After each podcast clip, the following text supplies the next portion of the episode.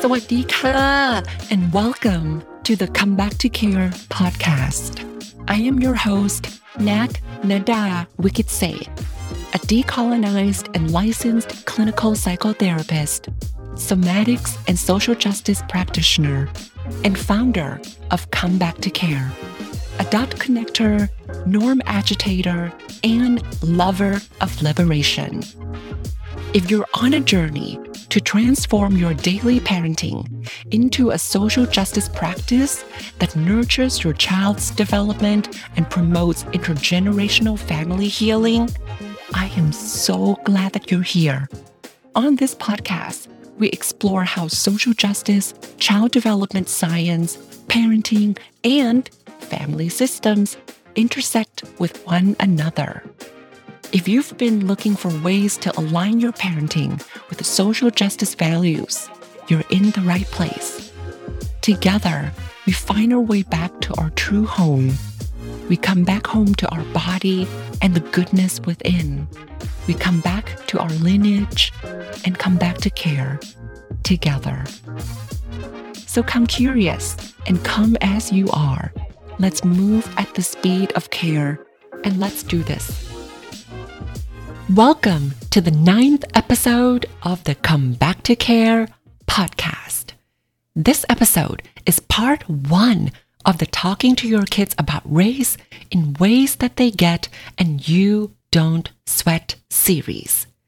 In this episode, you'll deepen your understanding of how toddlers and preschoolers are forming biases, stereotypes, and prejudices. Together, we'll explore questions like why is it so hard for us grown ups to talk to young children about race and racism, especially when we really, really want to? Is it too early to have this race talk with toddlers and preschoolers? Hint, hint, it's not. How do these little humans learn about biases? And lastly, where do we start? I hope you'll walk away with some concrete things to experiment with. More importantly, I hope you'll walk away with even more curiosity, a deeper commitment to decolonized parenting, and greater compassion towards yourself. You might notice that we're not diving headfirst into quote unquote how to talk to our kids about race just yet. That's because knowing what to say is only one piece of the puzzle. I often find that many of us get stuck around how, how to have this kind of conversation, especially in ways that won't be overwhelming to our children. That's why in this episode, I want to lay out a few ingredients that you might want to have handy before sitting your preschooler down, your toddler down, and having this juicy and important talk. Doing this prep work ahead of time will help make the conversation go as smoothly as it can be. You know, in ways that your child gets and you don't sweat. I'm very passionate about this topic and I've thought about it since 2011 when a beautifully spunky four year old said to me, Miss Nat, your eyes are ugly. I remember that moment clear as day. I had just moved to the US from Thailand and I was fresh off the boat like a delicious tilapia. At that time, I had no clue how to respond. Judging from my co teacher's facial expression after she heard what my four year old student said, and from this student's mom whose face was blushing a deep red shade, I knew that there was a lot to unpack here. So let's begin our unpacking with some of the worries I've heard from parents. I'm honoring the pressure you may feel to talk to your child about racism flawlessly. The thought, I should know how to do this, might cross your mind. I'm also honoring the fear you may have at the thought of answering your child's 439 follow up questions about race and racism that you might not have time and energy for. I am also honoring the push and pull between not wanting to burst your child's bubble and wanting to be realistic about the violent injustices of the world to protect them. I get it. It would be much easier not to take action and have this conversation about racism at all but the cost of this inaction is so expensive. This conversation, just like everything else about parenting, is messy, yet oh so rich with possibilities for healing and growth. And who is a better person to talk to children about all the isms? As a parent, you work with uncertainty and trial and error all the time. This race talk is another opportunity for you to bring all of your grit and tenacity and compassion to make your parenting a radical act of liberation, one conversation at a time. You're already teaching your child to be kind, honest, and compassionate. Now you can make that teaching specific to race, disability, gender, and so on, too. So, why is it so hard to have this race talk? I'm sure you've been to a few diversity, equity, and inclusion trainings over the course of the pandemic, training that might have increased your awareness of race and racism. Why is it still so hard?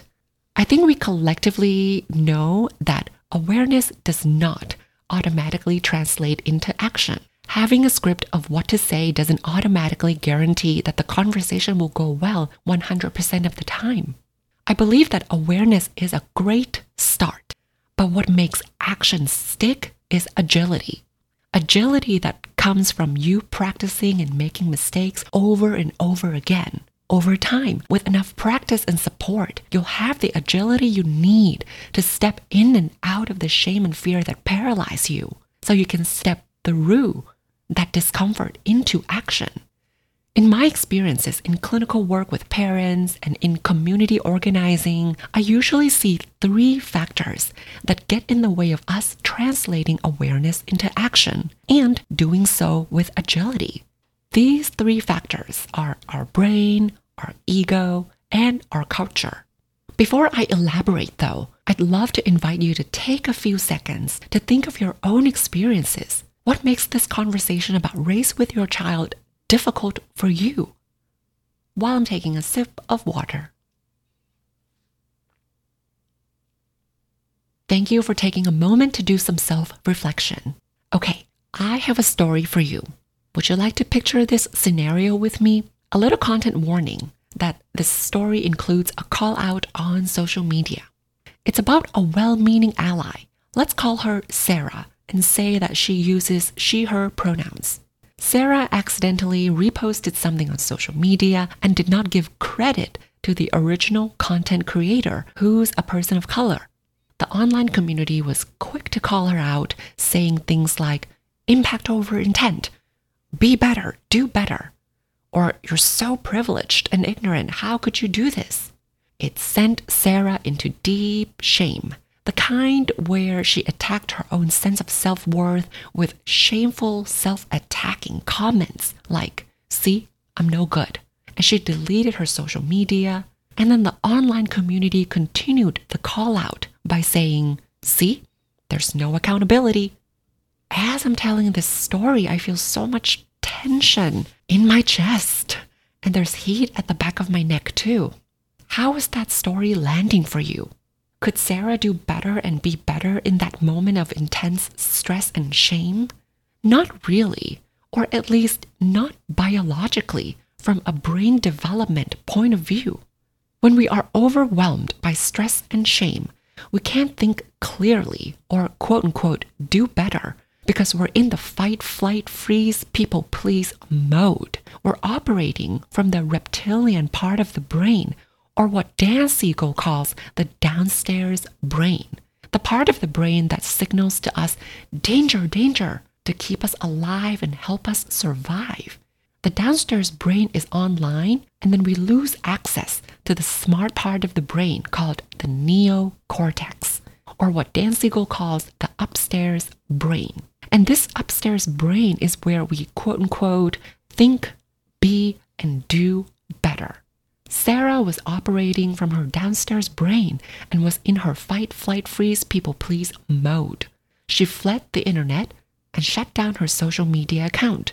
Her brain and biology did not grant her access to the part of her brain that plans, makes decisions, and uses better judgment. Of course, I'm not saying we give Sarah a free pass. I'm hoping to paint a picture of how important it is to replace punishment with compassionate accountability. When Sarah is more emotionally calm and her upstairs brain comes online again, she's likely to be in a much better headspace to do better and be better. Along with our brain biology, another thing that makes this hard is our mind, aka our ego. In that deep shame, not thinking clearly at all, many of us might get stuck between this false binary of am I nice or am I a racist? Well, we're all racists anyway when we don't actively take action to disrupt white supremacy. Plus, our intersecting identities are too rich to be reduced down into this narrow box of nice versus racist. We have our class, gender, sexuality, ability, spirituality, age, education, and the list goes on. They wouldn't even fit the binary in the first place. Instead of asking yourself, Am I a nice person or am I racist? Perhaps a more wholesome question would be How am I showing up with all of my identities and my privilege, position, and power? Now, I'd like to invite you to zoom out a bit to look at our historical, cultural, social, and political context.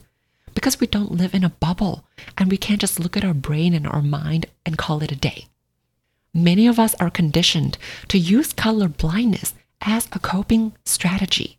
If your parents came of age during the civil rights era, they might have internalized the false idea that we quote unquote solved this race problem back then, and now we don't need to see race. I hope that understanding this context helps us hold ourselves in compassion and tenderness when we examine our tendency, intellectualize everything, and avoid conflict at the expense of taking action. Because when we hold ourselves in compassion, we're not stuck in shame and we can move through our discomfort into action. Also, many of us are byproducts of 400 years of trauma responses of fight, flight, freeze, people please, and shut down. Many of us were and still are targeted by oppression. We might know what to say to teach our kids to be safe and avoid police brutality, but because of this deep collective and intergenerational pain, the wound might still be so raw. So when we talk to our kids about race and racism, it's so hard to do it without feeling like we're tearing open a wound. We might get overwhelmed by fear and pain and legitimate rage. But to our toddlers and preschoolers, this legitimate rage might be beyond their understanding at the moment. For many white families, shame and guilt might keep the legacy of color blindness alive, even when you set a firm anti oppression intention as a parent. For many Black, Indigenous, and families of color, we don't have the privilege of not having this race talk because we need to protect our children. Yet, it's incredibly taxing to have this race talk while our intergenerational open wound is bleeding. You see, we're trying to address something that's 400 years old that comes with the fight, flight, freeze, people please, shut down protection plan that's 500 million years old, according to polyvagal theory. I personally believe that it doesn't matter what kind of race talk scripts and bullet points you have. A crucial part of holding ourselves accountable is to put our struggles in this context so that we understand our inaction and stuckness with deeper compassion. Now that you understand your personal roadblocks and our collective struggles, let's look at our toddlers and preschoolers' roadblocks. Hmm, Welp, they have none because they are learning and have been learning about themselves, others, and the world. If you've been wondering, is my child really, really ready for this race talk? Like developmentally, spiritually, mentally, and physically? Let's explore your child's developmental readiness together. I've compiled six behaviors that most children show when they're learning about social rules and expectations. I invite you to take a mental note of how many of these behaviors you notice in your child. As you're listening to each behavior, please think of what your child communicates with words, sounds, and behaviors to be inclusive of all types of different abilities, right? We consider both verbal and nonverbal cues and everything in between. Yes? Okay, here we go. Number one, your child communicates verbally and non-verbally or non-verbally that they understand their physical traits. They might communicate, I have curly hair or I have blue eyes. Number two, they describe their actions. For example, they might communicate, I jump super high or I can roll my wheelchair really fast. Number three, they describe their traditional gender binary, saying or communicating, I'm a boy, she's a girl. Number four, they use personal pronouns, I, me, mine, and mine, like my turn or my cookie. Number five, they use self conscious emotions and express embarrassment and pride. Number six, last one, they recognize themselves in a mirror or in a photo, and they may indicate that understanding or recognition by communicating, hey, that's me. All right, how many of these six items resonate with your tiny, curious learner? If the answer is one or all six, the answer to your question, is my child ready for this race talk, is a resounding yes. Because these behaviors show that your child's sense of self is emerging. And that means they have been learning about themselves and other people, and their theory of mind is also emerging. That simply means that your child is beginning to understand that their goals, thoughts, and feelings are different and separate from your goals, thoughts, and feelings. And they also have empathy. All of these behaviors are showing that our tiny human has all the skills they need to receive cultural messages and attitudes about themselves and other people. What that means for us is that we need to go in and disrupt the biases and stereotypes and prejudice that are forming. So the real question is, are you ready to have this talk? And here's the thing. From birth to six months, our babies can see differences in skin color, but how they see race and have attitudes towards different skin colors later is up to you. During the first six months of life, you already know how much and how quickly your tiny nugget is absorbing information and learning about the world. For them to be efficient and learn well, tiny babies often put people in categories who's familiar, who's different, who's safe, and who's a threat. These social categories help them predict and understand people's behaviors. Isn't that neat? At six to nine months, babies have a really strong preference for people who look and sound like them. One study shows that six to nine month old babies look to adults of the same race for guidance, and they don't really look at adults from different race for guidance. So the study shows these babies have a bias or preference of people who look the same as them. Another study shows that Chinese, Canadian, British, French, and American babies look longer at faces of the same race when the researchers pair these faces with happy music. And I guess you know I'm about to say next, right? The opposite also happened.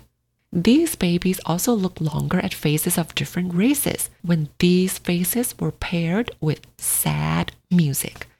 Hello, biases. What's interesting is that these babies in the study who were younger than six months did not show this kind of preference or bias. Hmm, interesting, right? I'm sharing this developmental information with you to say that by nine months, our babies can see skin color and physical differences. They can put people in social categories, such as who's safe and who's familiar. They also have an in group preference where they prefer people who look and sound like them. And these developmental skills are common developmental skills that most babies across cultures go through. But they become a little challenging when our precious nuggets use in group preference and social categories to exclude and discriminate against people who look different from them down the line around ages 2 to 5. If you hang around preschoolers long enough, I think you might know what I mean.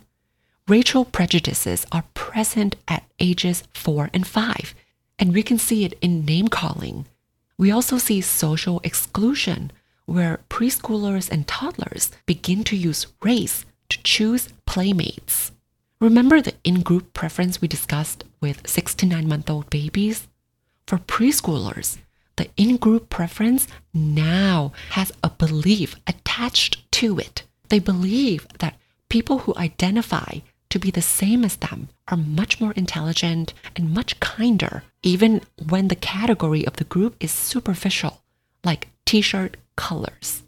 I know I'm referencing many studies in this episode. You'll find all the citations in the show notes when you visit comebacktocare.com slash podcast.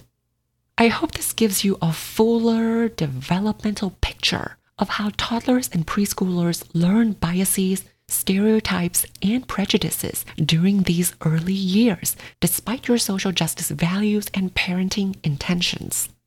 When you don't actively interrupt and disconfirm them, these prejudices, these explicit and implicit biases keep getting solidified and they become much harder to change later on. Explicit racial biases and prejudices form around age five. And when our little ones grow up and they begin to learn more about the nuances of different people from different racial groups, their thoughts about those groups might change. They might value fairness, they might value liberation, but what doesn't change so easily is the implicit biases. They tend to stay the same. And by age 10, children and adults tend to share the same implicit racial biases. Still with me? Now I want to go deeper into how exactly children learn to have biases. Based on social learning theory, racism at the end of the day is a value just like compassion, kindness, being family oriented, being community oriented, assertiveness, you name it. Children learn values because of these three components modeling, reinforcement, and association. Here's how these three pieces work together. You might want to pass down the value of kindness to your toddler you model kindness with your behaviors by being kind to the neighbors or people at the park and so on. And if you're centered and anchored, you model how you're kind to yourself too when you make mistakes, most of the time. You're modeling kindness with your behaviors. You might even teach a saying to your curious toddler with some sentence like, It's better to be kind than to be right. There you go. You're modeling this value of kindness with words.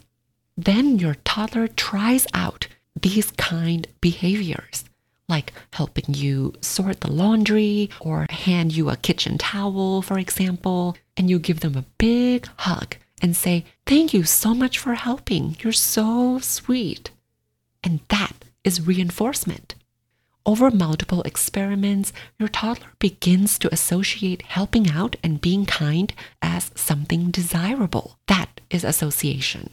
The opposite is also true when it comes to an oppressive value like racism. The three components still take place. For example, perhaps your child hears in the news that immigrants steal jobs and immigrants are bad they are beginning to form these two boxes or associations immigrants equal bad or immigrants equal stealing jobs.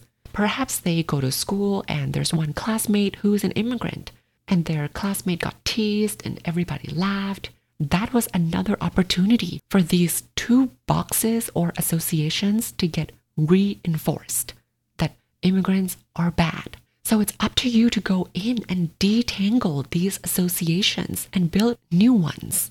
And it's simply by saying, hmm, well, some immigrants do take some jobs, but what else? What else do immigrants contribute? Perhaps immigrants can work with us. Some of them have really amazing jobs that they love, and some immigrants take some jobs that most of us don't even want. And immigrants can also be kind and compassionate.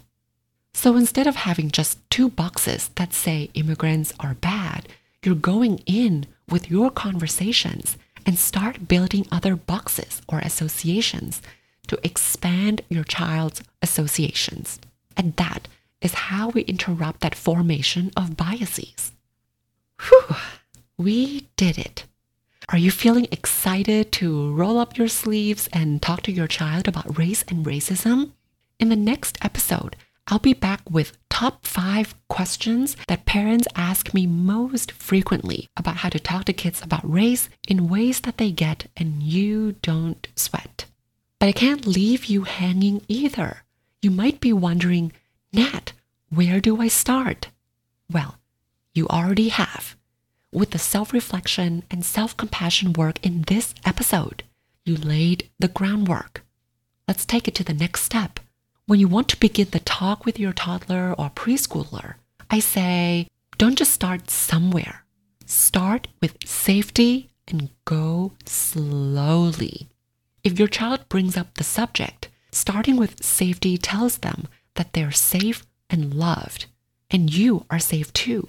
Remember, we built safety so that the upstairs brain or the neocortex come back online? Same idea applies here too. You might say to your toddler, Wow, how scary was that to see people yell at one another like that? You're safe with me now, and once we get home, we can talk about what we saw if you want to. And once you and your toddler finally have the talk, it will probably be a quick chat rather than a full-on lecture about the history of civil rights movement, for example. You can watch for sudden changes in their behaviors after the conversation, like extra clinginess, meltdowns, withdrawal, and changes in sleeping, eating, and bowel movements. Your child might be communicating through their behaviors that they're working hard to make sense of the information you just shared. It's completely okay and encouraged to validate their fear and reassure them that they're safe with you at home. So there you go. To meet our toddlers and preschoolers where they're at developmentally, you start with safety and you can keep coming back to safety. I've put together a framework called the four S's of conversation building blocks for you to build a conversation about race with your toddler and preschooler. This way, you have a flexible but concrete way to make this race talk sound like you while not overwhelming your child. That's why it's not a rigid script for you to say and follow. When you invest in yourself and this workshop, you'll have lifetime access to the pre-recorded videos, audios, transcripts, and three beautiful workbook PDFs too. Please visit comebacktocare.com slash race talk for more information. It's comebacktocare.com slash race talk. Can't wait to dive deeper on this topic in the next episode. I appreciate your curiosity and your action towards liberation one conversation at a time. As always, in solidarity and sass. Until next time, please take care.